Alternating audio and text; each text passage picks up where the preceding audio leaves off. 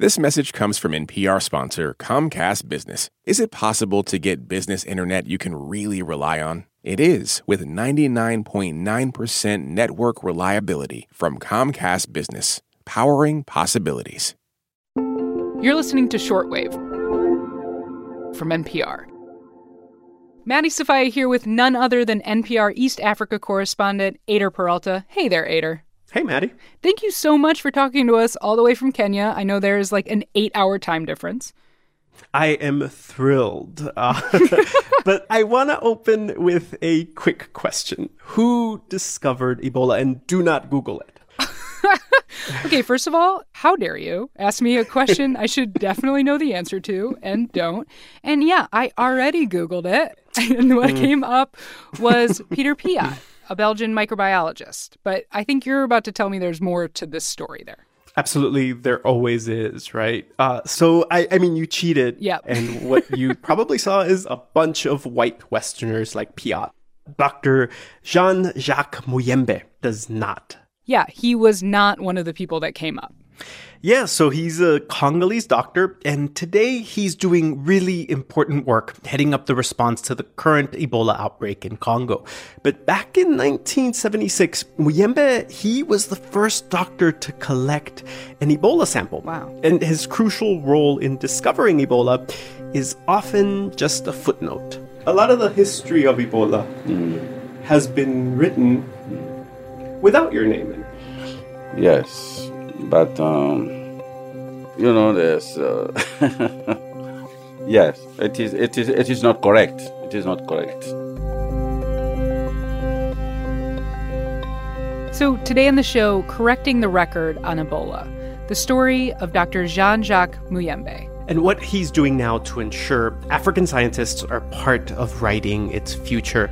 To some in the medical community, it's a controversial move.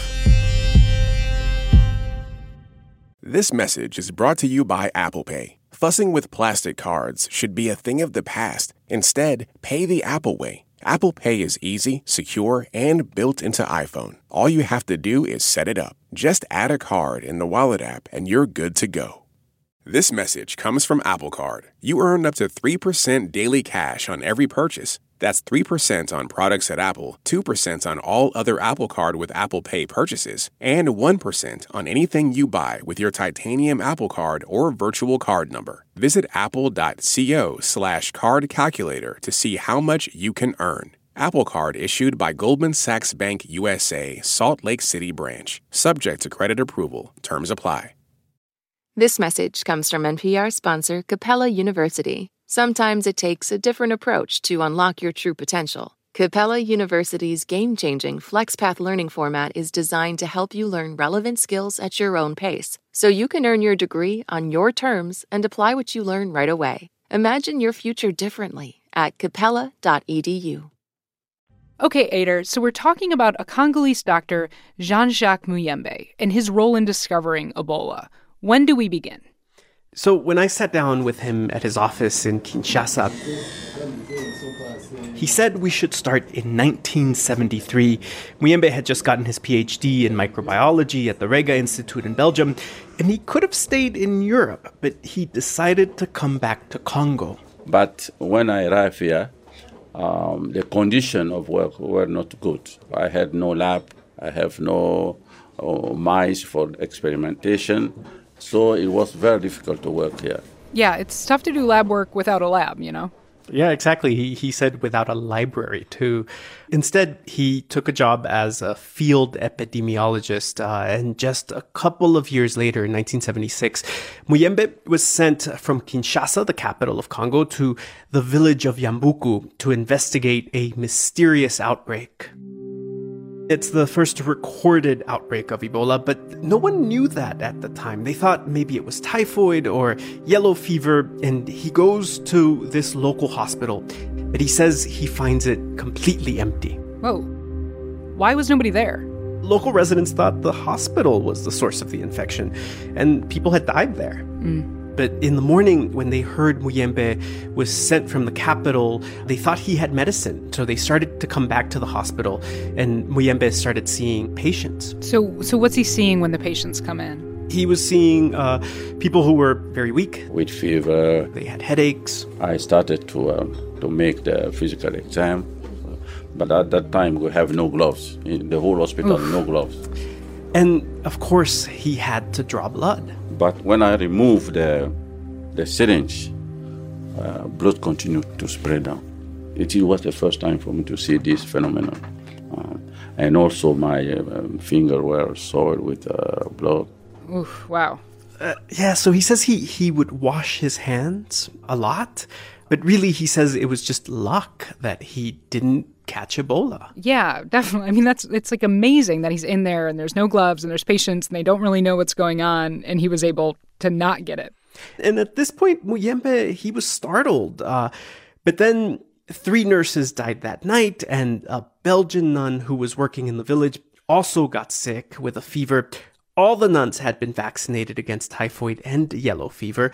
So at this point, Muyembe was like, oh, it's probably not those things. Yeah, I mean, in the severity too, the, the deaths with this outbreak, uh, he started to realize that this was something different. So he convinced one nun to go back to Kinshasa with him. So what happens next? She died at a hospital a couple Jeez. of days later. But he took blood samples and he sent them to Belgium for testing. And the guy on the other end, that was Peter Piot, who at the time was with the Institute for Tropical Medicine in Belgium. The guy who turned up from my Google search. Yeah, that's right. And and so he and other scientists start working to identify the culprit. The CDC in the US gets involved, and they realize this is a new virus that caused hemorrhagic fever. They call it Ebola. They name it after a river by the village where it was discovered. So, what Muyembe saw out in the field, the blood samples he got, all of this plays a crucial role in the history of Ebola, right? It was huge, but it's Piot who gets the bulk of the credit for discovering Ebola.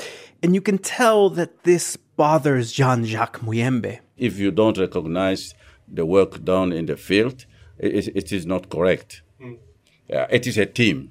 You know, it is a team. Piot actually wrote a memoir, uh, No Time to Lose, and he does mention Muyembe, but just in passing as a bright scientist who's constantly pestering him for more resources. Hmm. Has Piot talked about this? Well. Peter Piot, FaceTime video. Hello? So I got Piot on the phone. Here we go. He's now the director of the prestigious London School of Hygiene and Tropical Medicine. And I asked him if he felt at all responsible for writing Muyembe out of his history of Ebola. I think that's a fair comment, but my book was not an attempt to write, um, let's say, the history of Ebola and so on, but more hmm. my, my personal experience. It's more a biography in that sense. Huh. Was this kind of like an awkward conversation to have, Eyder? I, yeah, I mean, especially because he's Belgian, and right, right. Belgium was the colonial power in Congo. I mean, ultimately, you know, he looks at it with a little bit of distance. He says that at the time, African scientists, they were simply excluded and white scientists parachuted in, they took samples, wrote papers that were published in the West, and they took all the credit. He, so he actually said that.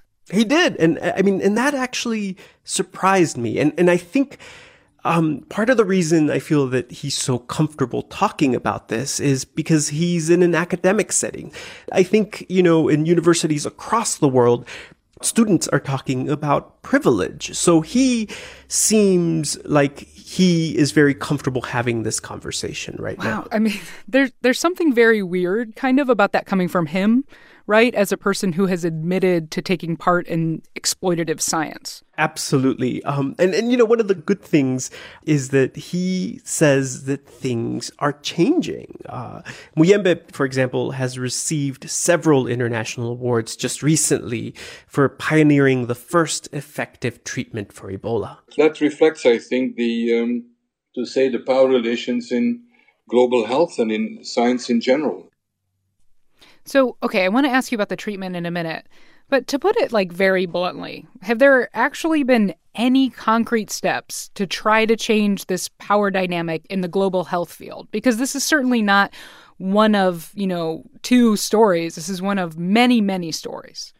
There is. I mean, look, Muyembe has made a decision that many thought unthinkable even just a few years ago. He decided that all of the blood samples collected during this most recent Ebola epidemic will stay in Congo. So if anyone wants to study this outbreak, they will have to come to his institute.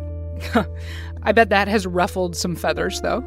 I have. I've heard uh, from some American scientists uh, who have privately express frustrations, and, and they are really the ones who have led the way in studying Ebola. But Piot understands the decision. When you think about how African scientists have been historically treated, and he says that Western scientists should just get over it we have to wake up to two things. One, the world has changed, and two, it's a matter of fairness. Ah, it's so weird to hear him say a matter of fairness, Eyder. A matter of fairness. Okay, so before we move on, tell me about the treatment that Muyembe worked on.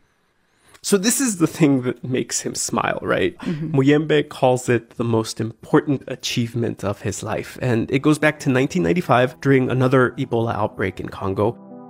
81% of people infected with Ebola in this village were dying. Wow. And he wondered if antibodies developed by Ebola survivors could be siphoned from their blood and used to treat new cases.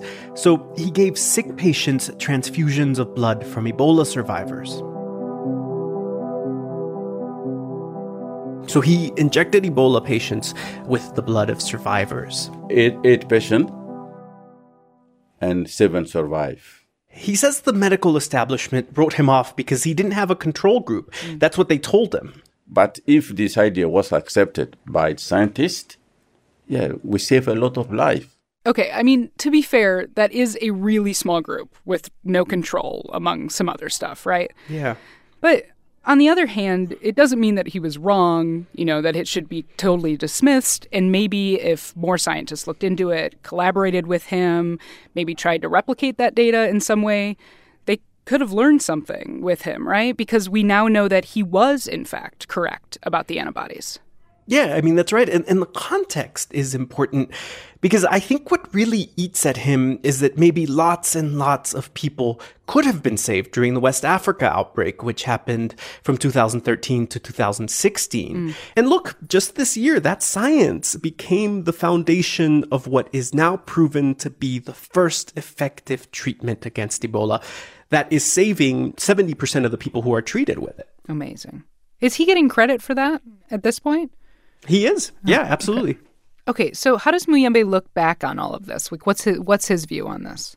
So he's he's 77, so he's obviously thinking about his legacy. Sure. And you know, one of the things that he told me is that he's always dreamed that big science could come out of Congo, and partly because of him, that's more likely to happen. He got a commitment from Japan to build a state of the art research facility in Kinshasa. And in a lab just a few feet from his office where we talked, uh, scientists were using advanced machines to sequence the DNA of the Ebola samples uh, that have to stay here in Congo. Okay, so Muyembe, doctor and scientist who started in the Congo with no lab, has a lab and is soon getting an even better one to do his work. Yeah, exactly. Uh, yeah, now now I have mice here. I have mice here in, in the in the lab. Uh, so I have mice. I have subculture. A good subculture will bring joy yeah, to your life. But he also has mice, right? What's yeah. a microbiologist without mice? I ask um, myself that every day later. and so, you know, what he says is that his biggest legacy won't be that he helped to discover Ebola or a cure for it. It'll be if another young Congolese scientist finds himself with an interesting blood sample, he'll be able to investigate it right there in Congo. Eyder, thank you for this. Thank you, Maddie. Today's episode was produced by Rebecca Ramirez and edited by Viet Le. Our engineering queen today was Natasha Branch. Thanks, Natasha. You've been listening to Shortwave from NPR. We'll see you tomorrow.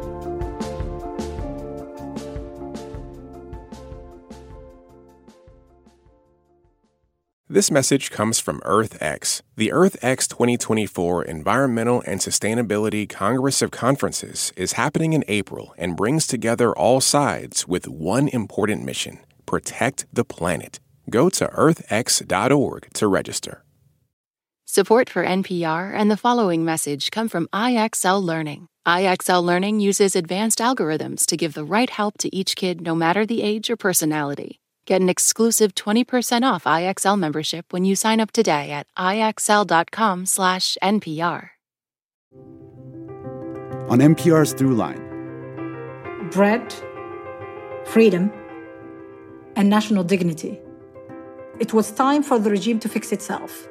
That's why I was going out. Remembering the Arab Spring. Find NPR's Throughline wherever you get your podcasts.